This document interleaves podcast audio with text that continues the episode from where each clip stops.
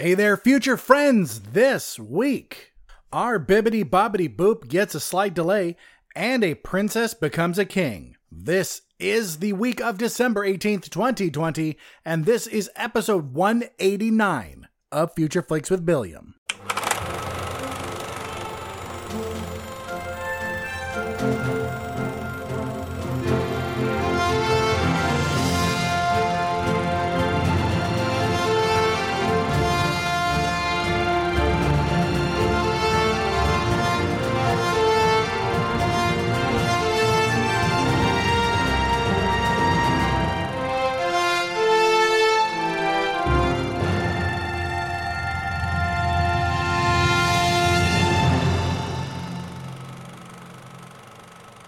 Right, everyone, welcome to the show. That is right. You are listening to Future Flicks with Billiam, which makes me your host, Billiam. We're here with another show, one more episode closer to that wonderful 200 mark. I would have been substantially closer, maybe even have made it if I didn't take so many weeks off this year, but you know what? Sometimes you need it. And speaking of days off or episodes off, there's not going to be a new episode this uh, next week. Obviously, there's an episode this week, but next week there will not be a new episode because leading up to Christmas, Anne and I want to get all of the Christmas movie watching in, all of the all of the movies, all of the snacks, all of the holiday goodness. So when January rolls around and I have to eat salads again, well, at least I made it worth it. And because of that, because there's no new episode next week, what I think I'm going to do or what I know I'm going to do, I don't know why I said think, is I'm changing the movies around. We're still going to be talking about Godmothered, but instead of the third Christmas Prince movie, which I wasn't really stoked about to talk on the show about because I I think Christmas Prince 3 was the weakest in the series. In fact, Christmas Prince 3 felt like Christmas Prince fan fiction. You know, nothing wrong with fan fiction. A lot of people like it quite a bit, but unless it's exceptional fan fiction, it lacks in something. And that's what this movie felt like. It was just lacking. It felt like and in fact, it didn't just feel like it. There was no character growth. There was there was no one that really stood out. So instead, Anne and I have just watched Noelle, which is also on Disney Plus. So it's a dual Disney Plus week. That was the movie from last year starring Anna Kendrick and Bill Hader and Shirley MacLaine. So we'll be talking about Godmothered and wrapping it up with Noelle, which is a far better movie than The Christmas Prince, The Royal Baby. So yes, my future friends, tell me how has your holiday movie watching been going? Have you been watching movies? Maybe you don't watch as much, many movies as we do. We try to cram in so many things, so much new stuff. So far this season, we've watched Jingle Jangle, The Princess Switch, The Princess Switch 2, The Family Stone, which I don't get the love for. It sucked. The Grinch, that's the 2018 animated one. We also watched The Night Before Christmas, K N I G H T, with Vanessa Hudgens. Uh, Four Christmases, A Christmas Prince, Christmas Prince Royal Wedding, and Christmas Prince the Royal Baby. Uh, Godmothered, Christmas Inheritance, and Noelle. And there's still plenty of movies we are still going to watch. We're going to watch the first two Home Alones. We're going to watch Elf, of course. You got to watch Elf. Going to watch Muppets Christmas Carol. Uh, we're going to watch Oh, yes, Christmas Chronicles Part 1 and 2. There's a Dolly Parton Christmas special that Anne really wants to watch. Maybe Arthur Christmas. Um, what what else? Um, Fred Claus. Oh, I love Fred Claus. One of my new favorites. And you know what? I know that if we don't watch them, or if if I do an episode next week, we won't get to watch all these movies. So taking a week off. And I'm highly considering for the episode that's going to air on oh, the first, January 1st, 2021, I'm highly considering doing a 2020 look in review because basically not many movies were seen in theaters by anyone. So I think I'll take that episode to go through my list of all the movies I've seen. And if you if you have the app Letterboxd let me know and we'll follow each other it'll be really cool be like best friends and it will be wonderful but I'm on that. That's how I keep track of all of my movies. And I really use it just to keep track of the movies. Because if you re- a lot of reviews on Letterboxd seem like they're from people who wish they were Rotten Tomatoes reviewers. It's like, Jesus, do any of you ass even like movies? So, yes, that's probably what I'm going to do for the first episode of next year. So, that's in two weeks, which is crazy. 2021 in two weeks. So yes, Letterboxd. If you are on Letterboxd, uh, I think you can search for someone. I'm Billiam SWN there as well, like I am in most places. And by the way, if you didn't see, Somewhat Nerdy Radio released another new episode. I feel like it's already Christmas because they have released a 12 Days of Christmas episode, kind of like their 13 Days of Halloween. So now it's 13 or 12 days of Christmas. Yay! So go check that out. But my future friends, you know what time it is. You know what's going to happen next. You know what is coming. And what is coming is the first segment which, as always, is the news. This just in from Hollywood the news. Let's start with this news that's troubling to me slightly is that Chris Pine is set to star in a Dungeons and Dragons movie for Paramount Pictures. While it is not official yet, it's apparently close enough that Variety talked about it as Chris Pine is currently in negotiations to star in Dungeons and Dragons. The writers and directors are Jonathan Goldstein and John Francis Daley, who are best known for Game Night, which was the Ra- Rachel McAdams Jason Bateman comedy. Apparently, this movie has been in talks for a number of years and originally Ansel Elgort had, was considered for the lead role, but now, well, now he's not, and it's Chris Pine, and I think that's a better choice. I do like Ansel Elgort, but Chris Pine's better. And why I'm not too keen about this is because it's a really hard thing to do. Because if you do a movie based on Dungeons and Dragons, you have to wonder how to approach it. Are you going to do just a straight fantasy movie that takes place in the Dungeons and Dragons universe? Thus, there's going to be dungeons and dragons and beholders and all the different races and classes and all that stuff. Is this going to be a game where, or game, is this going to be a movie where people are playing the game and we see it? We see it happening? Is it going to be a Jumanji kind of thing? Because some of the most obvious ways to do it are just kind of basic. A basic fantasy movie and the only reason it's Dungeons and Dragons is because maybe it has some Dungeons and Dragons exclusive things in it, maybe. Or you do honestly base it around a, a session of Dungeons and Dragons, and then it can get just goofy. And we know Chris Pine. We know he can do goofy. We know he can do dramatic. We know he can do action. He can do all this stuff. So who they're choosing doesn't really tell us much about it. If they were saying, oh, this is Dungeons and Dragons starring Danny McBride, then I'll be like, oh, obviously they're going more of a comedy with it. Even though Dan- Danny McBride can do serious, he generally doesn't.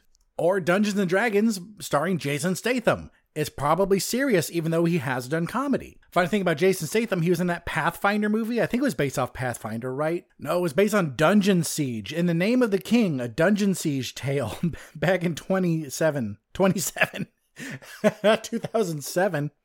Jesus, I was just scrolling through Jason Statham's IMDb and his first feature length film was Lock, Stock, and Two Smoking Barrels. I mean, Jesus Christ, you just right off the bat started big. And then Snatch, uh, Turn It Up, which I'm not familiar with, but then Ghost of Mars, and then The One. The year after that, The Transporter started. They did Italian Job. He just boom, boom, boom, boom, boom. Like, apparently he exploded out of nowhere. And his character in Spy, one of my favorite roles from him of all time. I mean, I like him as Deckard Shaw. I love him as Chev Chelios. I love him as the transporter, but uh, Frank Martin. I like I like him as Frank Martin, but God, as Rick Ford, the spy in the movie Spy with Melissa McCarthy, it's fantastic. Anyway, my future friends, on to the next story that comes to us from the playlist The Dark Knight, Shrek, and Hurt Locker, and more join the 2020 class of the National Film Registry. If you're not familiar, every year the Library of Congress picks certain films to join the National Film Registry, which is uh, quite an honor because it means that it's one of the most influential and important films ever released.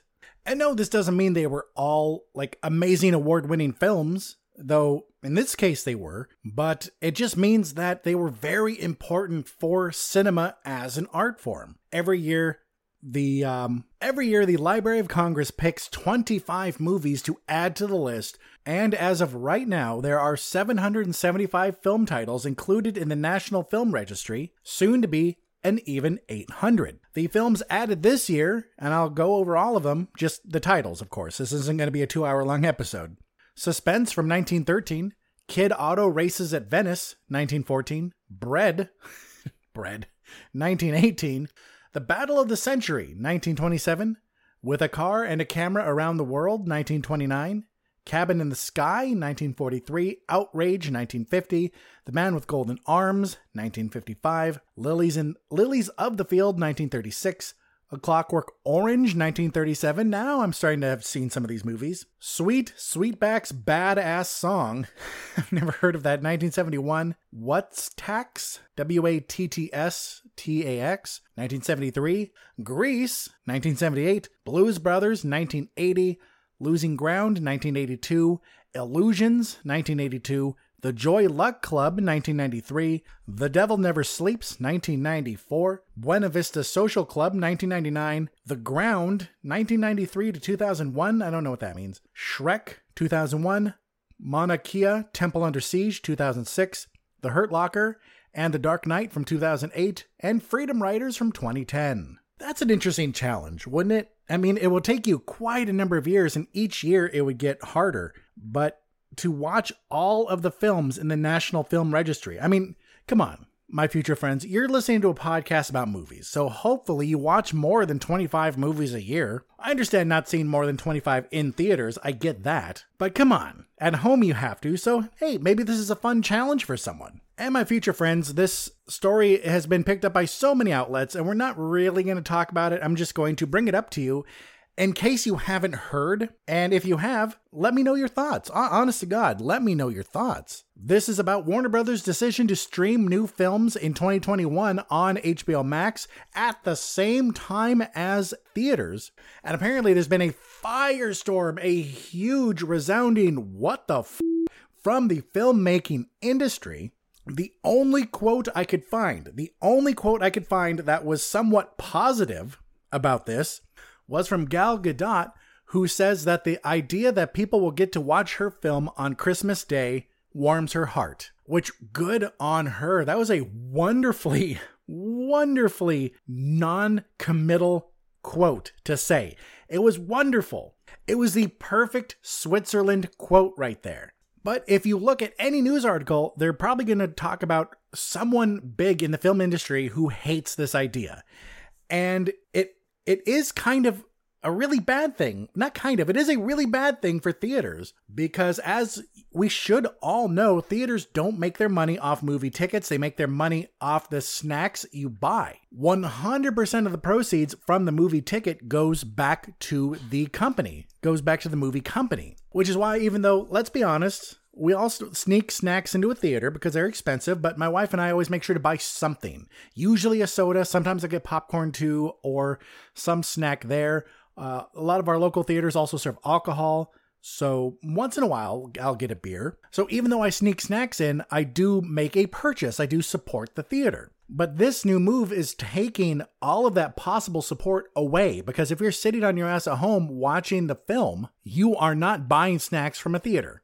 But anyway, um, I'd love to know your thoughts on that. So just let me know just by hitting me up on one of the social medias like Twitter or Instagram or emailing me at billiamreviews at gmail.com. Just let me know. In other news, this, let me click a few things, coming to us from the playlist, Black Adam has officially added another cast member. So, so far, we know that Dwayne The Rock Johnson is playing Black Adam. We know that Aldis Hodge is playing Hawkman, aka Carter Hall. And we know that Noah Centineo is playing Atom Smasher. But now we know that Quintessa Swindell is playing Cyclone. Cyclone is a granddaughter of the Red Tornado. Because what you should know about this is that Black Adam is a bad guy. I know in some comic books and some lore, some versions of him, he started out as a hero and turned bad. Some he was already bad and always bad but he's the opposite of Shazam. So Black Adam is getting his own intro movie, and a lot of people, including me, are thinking they're giving him his own intro movie separate of Shazam so the two can meet in their own movie. But it looks like Black Adam is either going to be part of or the villain to the Justice Society of America. Though if you look at the premise on IMDb, it says plot unknown, a spin-off from Shazam centering on the film's anti-hero Black Adam. So it looks like this is going less of a, assuming that this is going less of a full bad guy Black Adam route, and maybe he will slowly go dark side. Well, my future friends, this next story comes to us from Variety, and this is regarding the She's All That gender swapped remake, He's All That. If you do not remember, this is uh She's All That was the movie from 1999 starring Rachael Leigh Cook, Freddie Prinze Jr., Matthew Lillard, the late Paul Walker, uh, Kevin Pollak, Anna Paquin, Kieran Culkin, Usher, Lil Kim, Gabrielle Union. There are a lot of people in this. Clea Duvall. And even though it came in the late 90s, is a very typical 90s 90s romance uh, because we had this nerdy girl and this popular guy's like, oh, hey, I bet I can, you know, turn her into a, I don't know, fucking princess or some shit. And then you see the nerdy girl, and she's obviously someone very beautiful, but they just put an oversized baggy sweater on her and then and maybe have a toddler do her ponytail for her and go, oh, look, how ugly. Oh my God, look, she's beautiful. The beauty's in you the whole time. Was it in you the whole time? Were you just Rachael Leigh Cook the whole time? Who knows? But he's all that, gender swapped, and we know that the cast so far, geez, I don't know any of these fucking people. Um, well, the cast has been updated. Let's see what they say. TikTok star Addison Rae. God, I'm so torn on that. Like, I if you remember, just a few months back, I was mentioning on the show that I don't get TikTok. I do not get it. And now I love it because I have found a bunch of people who talk about movies, a bunch of people who talk about books and cats and all kinds of great things. So me who was originally, oh, TikTok's just a bunch of teens dancing doing stupid little dances, has changed his tone on that. But I'm still not sure about this cuz I don't know who, I don't know who Addison Rae is okay, she's just another dancing teenager. Uh, nothing wrong with that. If that's your thing, or if you have kids and they love it, that's, you know, that's great. It's a positive thing. But I just want to know what made the people behind this film look at her and look at these little, like, half dances she's doing and going, oh, her. She's basically doing the opposite of Riverdance on this social media platform, so yeah, this should be great. All right, my future friends, next up, we have another story from Variety. Warner Brothers has shifted the release date of three different movies. The first is Mortal Kombat, another live-action adaptation of the of the movie of the popular game. Was originally set for January 15th, but is now coming out April 16th. Reminiscence, a Hugh Jackman sci-fi drama, is um, completely removed from the release calendar. It was set for mid-April, and Tom and Jerry, yes, that god awful train wreck is coming out March 5th instead of February 26th because what a difference a week makes. I mean, to be fair, a week can make a difference with a movie just because who knows what other studio moved something around that time and maybe Warner Brothers was was like, "Hey, no one's going to want to watch this shit." So maybe we should move it away from this other bigger film. And our next story, folks, is about the passing of author John Le Carre. I think that's how you say it. Um, he was born in 1931 but died December 12th at the age of 89. And you know him because you know his movies. Even if you have never read a book of his, you know the movies. You know The Constant Gardener, The Tailor of Panama, The Night Manager, Tinker Tailor, Soldier Spy, Our Kind of Traitor, really known for political thrillers. Uh, he passed away again at the age of 89. If you watched the last episode of Saturday Night Live, which I still haven't, but I do know that at the curtain call, Timothy Chalamet wore a hoodie that had the Legendary Pictures emblem on it, which many think was his way of showing support of Legendary Pictures, who's now suing Warner Brothers because of their decision to release Dune in theaters and on HBO Max at the same time. Ladies and gentlemen, this next story comes to us from uh, quite a few places, but the story I read it from was the US Sun. But there have been rumors spreading from quite a few sources that Brie Larson was fired from Captain Marvel. No, no, she hasn't. In fact, there have been a number of rumors spreading about her A, that she was fired, B, that she's hard to get along with, C, that she caused trouble among the Avengers cast, and apparently none of those things have any basis in reality as far as we know. And the final story, my future friends, not from any particular source, just that if you've heard that Letitia Wright is no longer going to play a big prominent role in the upcoming Black Panther movie, and instead that they're going to recast T'Challa anyway, that is false. That was probably just a response to Letitia Wright's retweet of an anti vax tweet. But of course, now that I've had time to think about it, it wouldn't make sense for them to punish Letitia Wright for that when they didn't punish Yifei Liu for speaking out pro China, anti Hong Kong uh, when all that drama was going on. Well, anyway, my future friends, let us take our first break as we hear word from our friends at the Somewhat Nerdy Radio Podcast. And don't forget, new episode out. Check it. We'll be right back. Are you looking for a nerd podcast that touches on every walk of nerd culture? Well, look no further. Somewhat Nerdy Radio is the podcast for you. We cover nerd culture, news, new movie reviews, bad movie reviews, video games, comics, with sprinkles of nerdy nostalgia throughout. Somewhat Nerdy Radio is the flagship podcast of the Somewhat Nerdy Podcast Network. Find us on every podcast app or stream it on somewhatnerdy.com. Good journey, nerds. All right, my future friends, we are back with everyone's favorite segment, the Trailer Trove. Avast and welcome to the Trailer Trove. All right, my friends, let us start with the first trailer of the week, which was for the very excellent Mr. Dundee. Yes, this is about that Dundee. This is about basically Paul Hogan wants to remind the world he's not dead, and he goes on to do so, but keeps screwing it up somehow. This is a star studded movie with people like, besides the great Paul Hogan, Chevy Chase, Luke Hemsworth, Reginald VelJohnson, John Cleese, Wayne Knight, Olivia Newton John, just to name a few. And this looks okay. It it looks okay, but it doesn't look good enough for me to pay for because right now you can watch this movie right now on Amazon Prime, Google Play, or YouTube for $6.99. I mean, even considering that if my wife and I watched this, that $6.99 you can in theory split in two, so $3.99 a person or $3.50 a person. Eh, I'm still not sold on it. Maybe one day I'll watch this if it comes to free streaming, but it also doesn't look terrible. Check the trailer out. Maybe this is a new movie for you to watch. All right, my future friends, next up, we have the trailer for a movie called Shadow in the Cloud. This is set to come out in February of next year, and it's about a female World War II pilot traveling with a top secret document on a B 17 flying fortress, and she encounters an evil presence on board the flight. And as far as I can tell from the trailer, the evil presence isn't on the plane. It's these monsters that are attacking the plane. So this is a, a action horror war drama starring Chloe Grace Moretz and Nick Robinson. And this looks like an interesting mix of cheesy action film and something that has a lot of promise. So who knows when this comes out in February? Maybe we'll check it out and maybe you'll check it out and then tell me what you think. We'll see.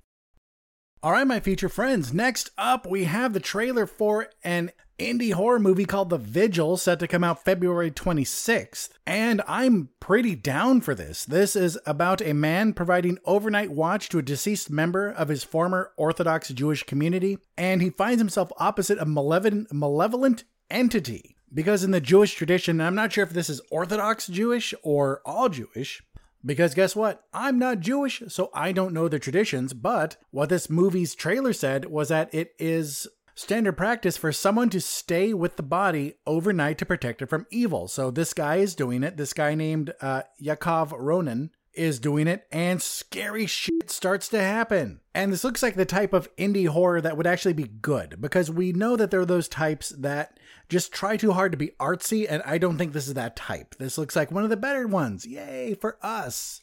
And my future friends, the next movie I'm so, so excited for. It comes straight to Netflix December 23rd. So I guarantee you it's going to be one of the first movies we talk about when the show goes back to normal after the new year you know, that is COVID normal, and that is called The Midnight Sky. This is directed and starring George Clooney, also has Felicity Jones, David Oyelowo, Damian Bichir, and Kyle Chandler. Oh, and Tiffany Boone. I'm sorry, Tiffany Boone, I skipped over your name. But this is a fantastic cast and it's a great idea. This is a post apocalyptic tale who follows Augustine, a lonely scientist in the Arctic, as he races to stop Sully and her fellow astronauts from returning home to a mysterious global catastrophe. This is based on a book I'll now have to read called Good Morning Midnight by Lily Brooks Dalton. So basically, we have these people, these astronauts who were sent on this mission and they're returning home after a long time, but they have lost contact with Earth. We have this guy who's on Earth who's somehow getting their signals but can't reach back out to them, and he knows that he has to stop them. Because maybe if they don't come straight back to land, maybe there'll be some hope. Who knows?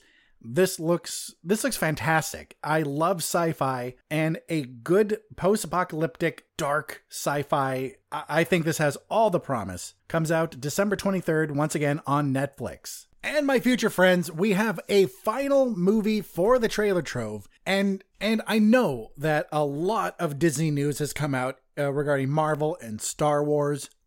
And with that are a bunch of trailers and I want to save that for the next episode, which would be the first one of the year. So that way it's more of a looking forward thing.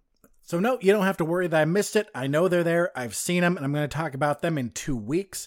But for now, our final trailer is for a movie coming out on Netflix on January 15th that looks really good called Outside the Wire. It's a urban sci-fi action movie starring Anthony Mackie, who we all know from the Marvel Universe, Damson Idris from the show Snowfall and from an episode of Black Mirror, Emily Beecham from Into the Badlands, and Michael Kelly from, let's see, Dawn of the Dead, Chronicle, Everest, Man of Steel. He's been in a lot of stuff. And this is about a drone pilot teaming up with an android officer to locate, locate, they're going to locate something.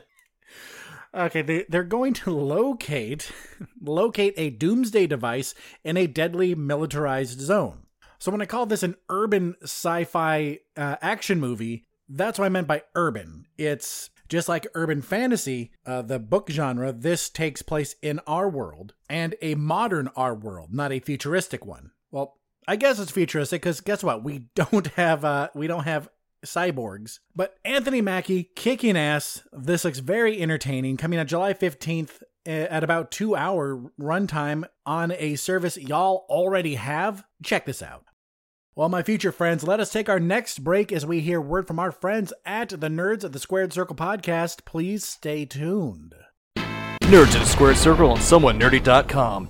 Nerds of the Squared Circle on SomewhatNerdy.com. Nerds of the Squared Circle on SomewhatNerdy.com. Hi, I'm Sam Jericho of SomewhatNerdy.com's Nerds of the Squared Circle. Join me, Snarf Chris. and The dude with the headband. we talk about Wrestling. and More wrestling. do you like wrestling? Yeah! yeah! Then you should listen to our podcast. Do you not like wrestling? You should still listen to our podcast. SomewhatNerdy.com's Nerds of the Squared Circle. Subscribe to us on iTunes or your favorite podcast app today. Nerds of the Squared Circle on SomewhatNerdy.com. All right, we are back. So we're back with the movies coming out on video on demand or streaming. And remember, I'm not going to give this the full talk like I would on the non COVID show. I'm just going to tell you the movie. I'm adding rating and runtime, what it's about, and who's in it. So, first we have Breaking Surface. This is going to be video on demand. Uh, it's no rating thus far, and it's 82 minutes long. This is about a winter driving trip in Norway turns into a desperate race against time for two sisters when one of them becomes trapped at the bottom of the ocean by falling rocks. And I hate movies where someone's gonna drown, where, where you have that fear, because it's one of my biggest fears. And uh, I'll probably never watch this. Nothing against uh, Moa Gamel and Madeline Martin. This is a Swedish movie, so that's why I didn't list what they're from. Next up, we have another VOD movie, Sister of the Groom, rated R, coming in at 92 minutes. Audrey attempts to stop her brother from marrying a young French woman during their rescheduled wedding weekend in the Hamptons, which happens to be the same weekend she turns 40. Sister in laws to be from two very different cultures and stages of life clash and struggle to connect and get along. Because of this tension, Audrey loses control and attempts to undermine the wedding only to realize she can't stand in the way of true love. This stars Alicia Silverstone from Blast from the Past, Tom Everett Scott from That Thing You Do, and Mathilde Oliver or Olivier. I'm so bad at pronouncing French. Uh, French at uh, pronouncing French words. It's and names. It's ridiculous. Next up is Greenland, a movie that got its final trailer this week. It looks pretty dope. This is a PG 13 movie, clocking in at 119 minutes. This is about a family that struggles for survival in the face of a cataclysmic natural disaster. Basically, a huge asteroid comes out of nowhere, which, how the f did NASA not see that coming? Or, you know, amateur uh, astronomers? Come on. Anyway, they know because the world tells them the only hope for survival is to get to these bunkers, these huge underground bunkers in Greenland. And not everyone would be let in. So this family goes, I know, for some reason we'll be let in. And so they go and try to get in. This stars Gerard Butler from The 300, Morena Baccarin from Serenity, and Scott Glenn from Backdraft. Next up, we have Skylines, which is the third movie in a trilogy I never thought would happen. The first movie called Skyline came out in 2010 starring uh, Eric Bellafor, Donald Faison, uh, Scottie Thompson. Is that a name people know? Maybe. And then seven years later, we had Beyond Skyline, and that one starred Frank Grillo. So this one, the third movie, this is rated R, comes in at 110 minutes. When a virus threatens to turn the now Earth dwelling friendly alien hybrids against humans, Captain Rose Corley must lead a team of elite mercenaries on a mission to the alien world in order to save what's left of humanity. This stars Lindsey Morgan from The 100, Rona Mitra from The Last Ship, and Alexander Siddig from Star Trek Deep Space Nine. And folks, next up we have the dumbest movie that I kind of want to see because it looks so purposefully dumb. This is called The Intergalactic Adventures of Max Cloud. This uh, all, all these movies so far are have been video on demand, no Hulu, Netflix, or Disney Plus yet. So far, not rated, and I can't find a runtime anywhere, which says a lot. That, that's a good sign that it's coming out this week, and I can't can't find out shit about it. But this is about a space cruiser that crashes on a planet that is home to an intergalactic prison. But in the real world, a young girl is playing a video game called Max Cloud, and her father takes the game away because he's angry she's playing too much. She then sulks and wishes she could play games all day, every day, and the game hears her and sucks her in, so she must go on an adventure with Max Cloud with her friend Cowboy back home playing the game. Cowboy, who's an adult, and this girl who's like clearly a child. So I'm I'm not even going to question that right now. I don't have time. But this stars Scott Adkins from Zero Dark Thirty, John Hannah from The Mummy, the Mummy series, all of them, Lashana Lynch from Captain Marvel, Tommy Flanagan from Sons of Anarchy, and Franz Drameh from Attack the Block. And second to last new movie coming out, another VOD release called Breach. On the cusp of fatherhood, a junior mechanic aboard an interstellar ark to New Earth must outwit a malevolent cosmic terror intent on using the spaceship as a weapon. This stars Cody Kersley, Kearsley, Kearsley, whatever, from Riverdale, Bruce Willis from Moonlighting, and Rachel Nichols from G.I. Joe The Rise of Cobra. There's a lot of great new sci fi stuff coming out. I, I, I'm so down with the new wave of sci fi. And finally, my future friends, Netflix is getting a movie this week. Uh, they're getting a lot, but this is the only one that I found on my various lists. Ma Rainey's Black Bottom, rated R, coming at 92 minutes. Chicago, 1927. A recording session. Tension rise between Ma Rainey, her ambitious horn player, and the white management, determined to control the uncontrollable mother of the blues. This is based on a Pulitzer Prize winning play by August Wilson, and it looks really good. This looks. Well, let me just tell you the main two people in it. The late, great Chadwick Boseman from, of course, 42 and Black Panther, and Viola Davis from Fences. Right there. Boom. That's it. Also st- stars Colman Domingo from Fear the Walking Dead. So we have a wonderfully diverse movie. We have it free to watch on Netflix. We have it being based on a Pulitzer Prize winning play. There's no reason not to watch this. Uh, this will be a movie I talk about on the show in the next year. I promise. Well, my future friends, it is time to jump into the movies that we are supposed to watch for this week. Remember, we're not doing Christmas Prince, the Royal Baby, and instead we're doing Godmothered and Noelle, both on Disney Plus. So let's start with Godmothered. This is rated PG, comes in at 110 minutes. This is about a young and unskilled fairy godmother who ventures on her own to prove her worth by tracking down a young girl whose request for help was ignored. This stars Jillian Bell from 22 Jump Street, Isla Fisher from Wedding Crashers, June Squibb from About Schmidt, Jane Curtin from Third Rock from the Sun, and Mary Elizabeth Ellis from the Santa Clarita Diet. So all you really have to do for this movie is watch a trailer because a trailer gives you a really, really good idea for how the movie's going to go. If you watch a trailer and you go, wow, this looks stupid, probably skip it then. Like, even though, even if you get Disney Plus and you don't have to pay extra for this. Even then, skip it. But if you laughed at all, if you smiled at all, if you thought this looked at all good, I would totally check it out. I enjoyed it. I like Jillian Bell. She is funny. She has wonderful comedic timing. She can play all kinds of different roles, like her role in 22 Jump Street. Huge bitch, obviously evil. Same thing goes for Office Christmas Party. And then this, she's just so sweet and helpful and nice. And what I liked about the movie is that they didn't go for the fat jokes because Jillian Bell may not be fat, but she's also not classically Hollywood skinny. Hell, she was in a movie about person her size getting healthier and running a marathon. Of course, called Brittany Runs a Marathon. But by Hollywood's unreasonable standards, she is not thin. And because of that, I am glad that there weren't fat jokes in this, that they didn't go for the low hanging fruit and the just body negative attacks that you would normally see in something like this. Hell, Anne and I uh, watched Four Christmases with with Vince Vaughn and Reese Witherspoon. I mean, it had a hell of a lot more people in it too. Also had Robert Duvall, Sissy Spacek, Jon Voight, Jon Favreau, Mary Steenburgen, Kristin Chenoweth. But anyway, we were watching that and we and we were surprised at how many times they made fat jokes towards Vince Vaughn, towards Vince Vaughn. I mean, he's he's never been a sex idol, but he is not a fat man. If I got to be his size in my life, I would go, yeah. I mean, I don't have a six pack, but look at me. So it was good watching a movie like Four Christmases and then watching something like Godmothered where they didn't have that same problem. And Godmothered was also a very good family movie. And that is what Disney does really well. This wasn't outstanding in any way, I, it didn't blow my mind.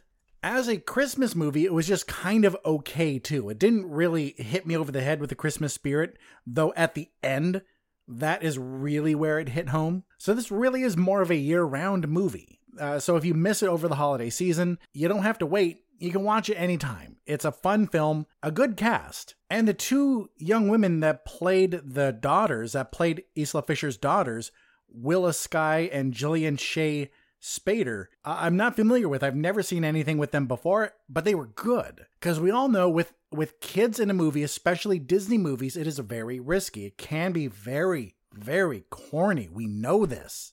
But luckily, uh, Willa Mia, the, the smallest of the children, she wasn't cringy. She wasn't an overacting mess. She was really good. And Jillian Spader's Jane, who was the angsty teen, she did it well. I never once wanted to punch her in the face, which is usually a good sign for a teenager not being a terrible character in a movie because especially for children it's so easy for a, a a child's character in a movie to fall into a very easily very recognizable trope.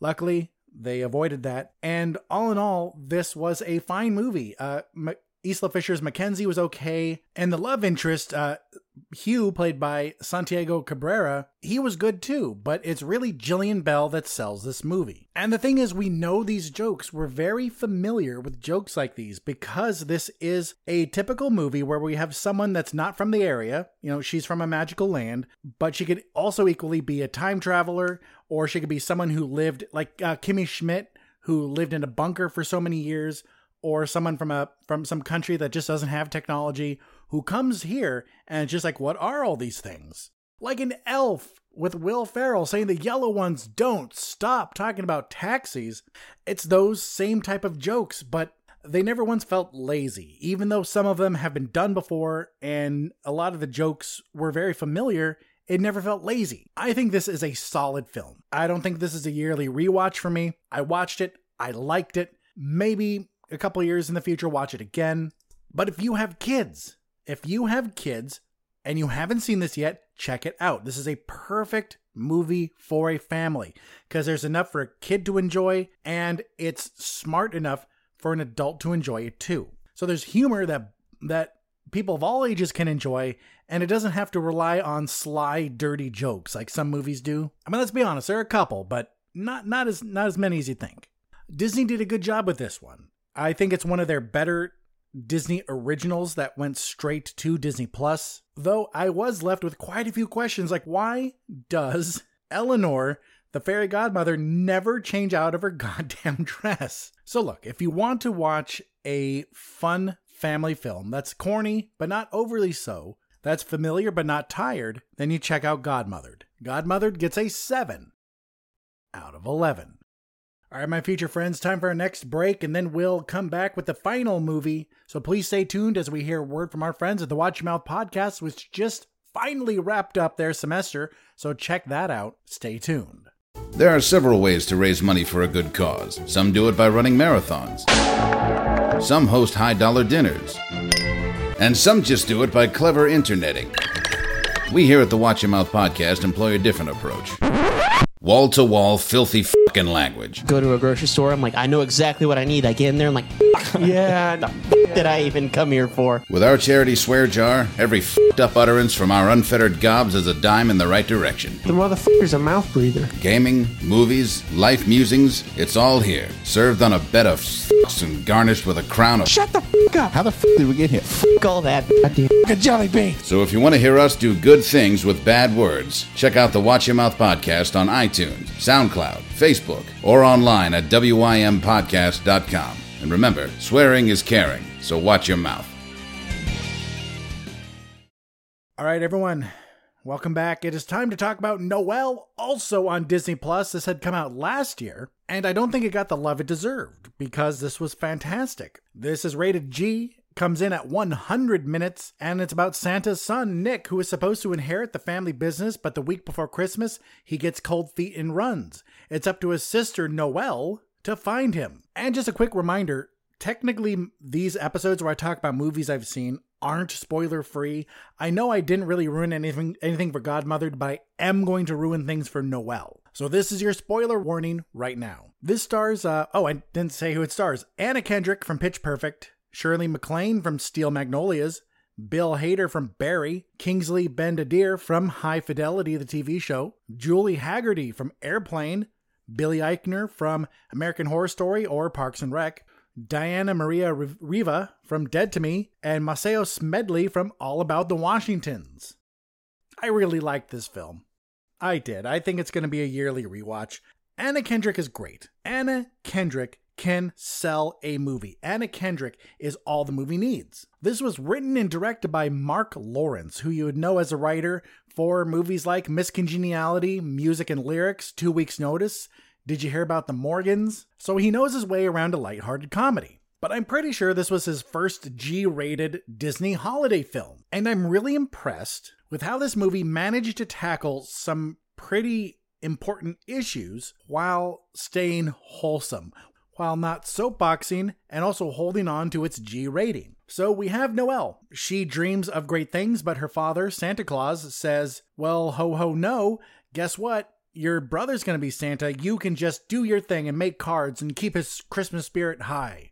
Fast forward years later, Santa has passed away, and it is now time for Nick Kringle to take over, but he sucks. He doesn't get it. He can't just look at someone and know if they're naughty or nice. He can't speak multiple languages at the drop of a hat. There's so much about it that he doesn't get. So his sister goes, Hey, Christmas is coming up in a week, so why don't you just take a couple days off come back with a clear head. So instead of a couple days off, he just leaves. So she goes to find him and finds out that he went to vacation hotspot Phoenix, Arizona. All right. So she goes after him. And then the elder council back at the North Pole goes, Well, okay, he's gone. Nick's gone. Noelle's gone. She couldn't have been Santa anyway. F- her. So we have the next male in line is their cousin. Their cousin Gabriel, who works in the tech department, they make him Santa, and he goes kind of nuts. Like, think of the robot Santa Claus in the Santa Claus 2, where he goes over the top with naughty or nice. But with him, it's because he's looking for all of these high tech shortcuts for things. And because of this program he wrote, there's only 2,000 something good kids in the world. The rest of the kids in the world get emails saying, oh, this is why you didn't get picked. Better luck next year. And so time's running out, so Noelle has to hurry and find her brother. All the while, she's learning that she has what it takes. She can speak multiple languages, which she learns when she sees this, um, when she meets this deaf child, and she can automatically sign with the kid. And then she automatically speaks Spanish or French or a bunch of other languages too. She inherently knows if people are good or naughty and she can fly the sleigh without crashing, which is something her brother struggles to do. So, as she's searching for her brother, Noelle is finding out more and more about herself. So, this movie is kind of tackling gender roles, not in the greater sense, but at least in jobs, as well, well hey, typically this job is done by a man, and a man should do it. Well, why can't she? She's just as able. There's no reason she can't. And this movie also, very lightly, but it also deals with children of divorce because Noelle meets this man, this private detective named Jake, who tries to help her, even though she has no money. But she also meets Jake's son, Alex, whose dream Christmas wish is to spend Christmas with his father and mother together, even though they've been separated. And this movie does take a stance on it because we have uh, we we have Jake after Noelle takes him there, actually going to his ex-wife's house house to spend Christmas with his son. Because look, I know there are extreme cases out there. Uh, there's abusive relationships. There's there's a lot of bad shit out there. But this example, there was no bad shit. They just didn't get along. They they didn't love each other anymore, so they got a divorce. That kind of shit you can put aside for your kid. You can at least pretend to like each other for a day for Christmas. Then, as your kids get older, then they'll learn more of the intricacies of human relationships, and then they'll understand when dad or mom isn't there for Christmas. But I liked that this movie moved forward with this family first idea without alienating people and without soapboxing too hard. It was a it was a very pure moment and it just gave an example. So even though this movie takes place in Phoenix, it's very Christmassy. Uh, it never lets you forget it's Christmas because basically Noelle is always dressed super Christmassy, even when it's really hot and she's dying. And this movie, too, just like Godmothered, has those easy but fun jokes of someone who's way out of touch with modern world because she lives out in the North Pole and she doesn't know all of these things. She doesn't know how the real world works. And I think it's a good sign, at least for Disney, that I watched these two movies really close to each other and I didn't it didn't feel repetitive. And where Godmothered was a good movie to watch with your family, this is a great movie to watch with your family. It's a lot more positive. There's not a real bad guy. The closest thing is Gabriel Kringle, who's just more of a douchebag. He's not a bad person, he's not an evil person, he's not trying to ruin Christmas for everyone. He just doesn't get it. But then luckily, Noelle finds her brother. He's not interested, but then he comes for her anyway. And they go back to the North Pole and he talks in front of the council and goes, Look, we do have a Santa. The greatest person for Santa. It's her. And then everyone goes, What? A woman Santa? We can't have this. This is a man's. Wait a minute. Maybe we can. Maybe there's nothing in the rules that says a woman can't be Santa. And maybe, even if there was, maybe we say F the rules up the A. Maybe she's been the right one the whole time, and we were too stuck with our traditions to notice it. So we have another good lesson in this G rated kids movie that was very purely delivered. It was very wholesomely delivered. And I think this film is a perfect example, a perfect example of how a movie can be made for all ages, can be truly rated G, and not lose anything. The only thing I can even really think of as a complaint is that the ending was predictable, but oh no, you predicted the very obvious ending. Good for you. Good for me. I, I deserve a pat on the back. But let's be honest, this isn't the kind of movie you go to to be surprised.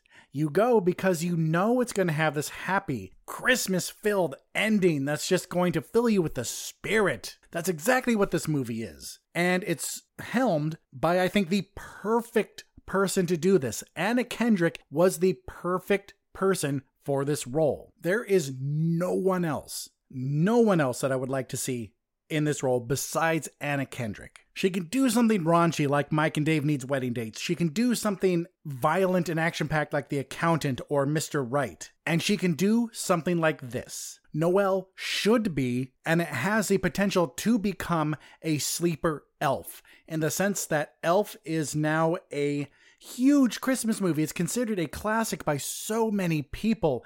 It is a monumental movie. And I think Noelle can take that spot too. But I think the fact that it went straight to Disney Plus, while Disney Plus was still newish, I think that's what stopped it. So please, if you like Christmas movies, if you like family comedies, check this out. It was a great movie, a great movie to watch every year for Christmas, a great movie to own even if you get Disney Plus, why not own it too? Why not have it on your shelf? Noelle has made it on my list of new yearly rewatches, and I hope it makes yours too. Noelle gets a 10 out of 11. All right, my future friends, that is it for this part of the episode. Let us take our final break as we hear word from our friends at We're Doing Fine with Robbie and Lisa. And remember, they do a monthly book club, so check them out and read along with them. But stay tuned for the question of the week. And um, you know what? Maybe even the movies for a few weeks from now. Come on back. Hi, I'm Lisa. And I'm Robbie, and we host a show called We're, Doing, Fine. We're friends from across the ocean. I'm from Scotland. And I'm from California. Join us every week as we chat about biscuits. You mean cookies? Brexit. Whatever's going on here, who knows? Almost dying. Why we're single. Popular culture. And basically everything and anything that can distract us from this postmodern hellscape we're all living in. Because we're, we're doing, doing fine. fine. All right, everyone, welcome back. We had a question for last week. And that question was which Christmas movie do you think could stand a remake? Not a reboot, a full on remake. Uh, we didn't get any answers outside of the family. So, once again, if you want to answer this question later, at any time, answer it. Just, you know, if you're answering an older question, remind me of what the question was, please. But for Anne's answer, she says Jingle All the Way. And do keep in mind, we both love Jingle All the Way, watch it every year. But I really like her idea. So instead of Arnold, it's Kate McKinnon. The person she's fighting, instead of Sinbad, it's Leslie Jones. So Kate McKinnon versus Leslie Jones. Fantastic. Stephanie Beatriz from Brooklyn Nine-Nine is Kate McKinnon's wife. The kid that plays Graham from Single Parents is their kid. Anna Kendrick is the neighbor.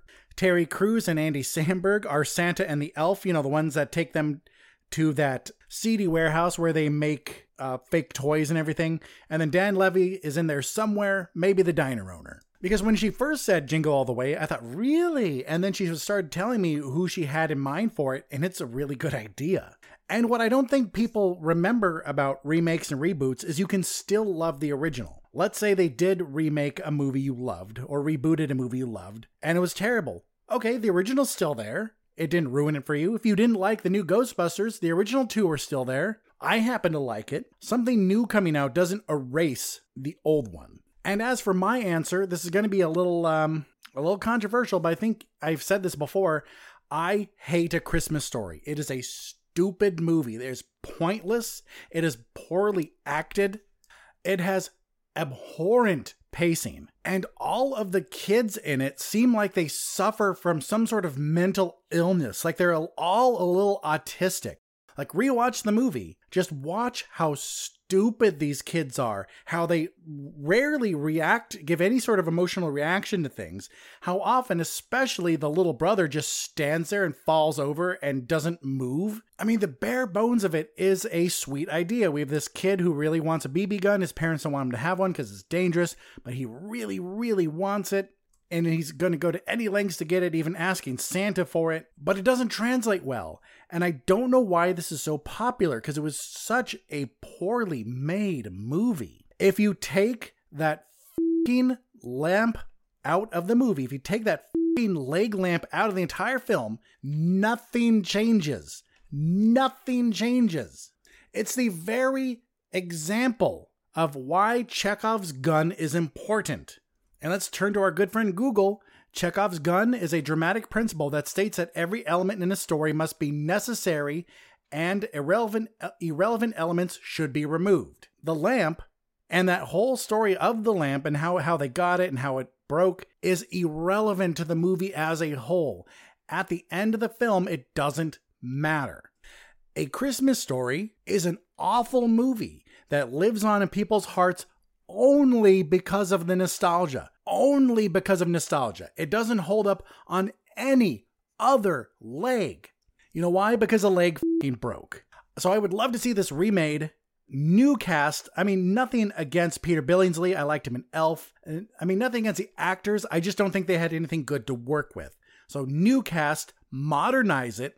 Hell, don't even modernize it. Still have it take take place back then in the uh in the 40s. But I think like someone like Disney would do a reboot or a remake of this. So I think they would get someone who can write a better script and not have such fucking stupid characters throughout the whole thing. So if they remade a Christmas story, I guarantee you I would like it better than the original. So my future friends, that is it for this episode. Let's wrap it up with a new question of the week and then I will give you, you know, I will give you the movies for the episode after the new year because I already know what we're watching. So the new question of the week is out of all the movies you've seen this year, what was your favorite? This doesn't have to be a movie you saw in theaters, it can be a movie you watched at home, but what was your favorite movie you watched this year? And let me tell you my plan for episode 191, because episode 190 is going to be the first one of the year. 191, we're going to go back to the COVID style show. And I think the movies we're going to talk about are The Prom, which comes, which already came out, and Anne and I are going to watch it Christmas Day. And I'm thinking Midnight Sky. I'm thinking Midnight Sky because we do want to watch Wonder Woman 1984 like really soon. But I'll just give a spoiler free review of that later. So I'm thinking, and I'll tell you in the next episode if this changes, I'm thinking The Prom and Midnight Sky, both Netflix originals. So, my future friends, thank you for tuning in once again. This has been episode 189 of Future Flicks with Billiam, entitled Just Say Noel. We'll be back in two weeks, the week of the first, and so let's jump into that closing housekeeping. You can find me on Apple Podcasts, SoundCloud, Spotify, Stitcher, Google Play, and any podcast app, as well as the Somewhat Nerdy website. That is somewhatnerdy.com. I would really appreciate it if you take a few minutes out of your day to give the podcast a rating. I would love five stars, please. And also share the podcast, share with your friends. That is how we grow here on the show. And then how do you reach me? That is a great question. You can leave a comment for me on the Somewhat Nerdy website or Facebook page. You can leave a comment on SoundCloud. You can hit me up on Twitter or Instagram at BilliamSWN. You can email me at billiamreviews at gmail.com. And please consider supporting the show on Patreon. You can find a link in the show notes and also on the Somewhat Nerdy site. Be sure to check out the other shows in the network, Somewhat Nerdy Radio and Nerds of the Squared Circle. Don't forget to support the friends of the show. You've heard their ads tonight. Please check out my personal blog, billiamthenerd.com. And then finally, my dear friends, my dear, dear listeners, my future friends, please remember that no matter where life takes you, no matter what your week has in store, just take some time to catch a flick. I'm Billiam from Somewhat Nerdy signing off, and I'll see you in the future.